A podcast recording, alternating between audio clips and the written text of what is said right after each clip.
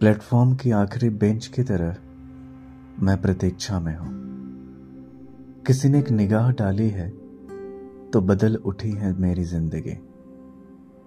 मेरी सीट पर सूखी पत्तियों के बीच तुमने जो प्यार लिख दिया था, वह अब भी अनछुआ पड़ा है।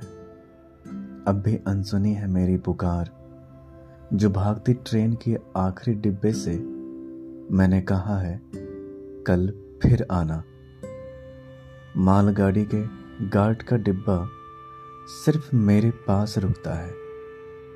उसे देखकर जाना जा सकता है। चहल पहल से भरे स्टेशनों के कितने पास रहता है अकेलापन।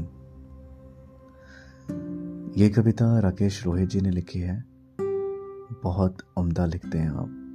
आप उन्हें फेसबुक पे फॉलो कर सकते हैं और पढ़ सकते हैं। शुक्रिया।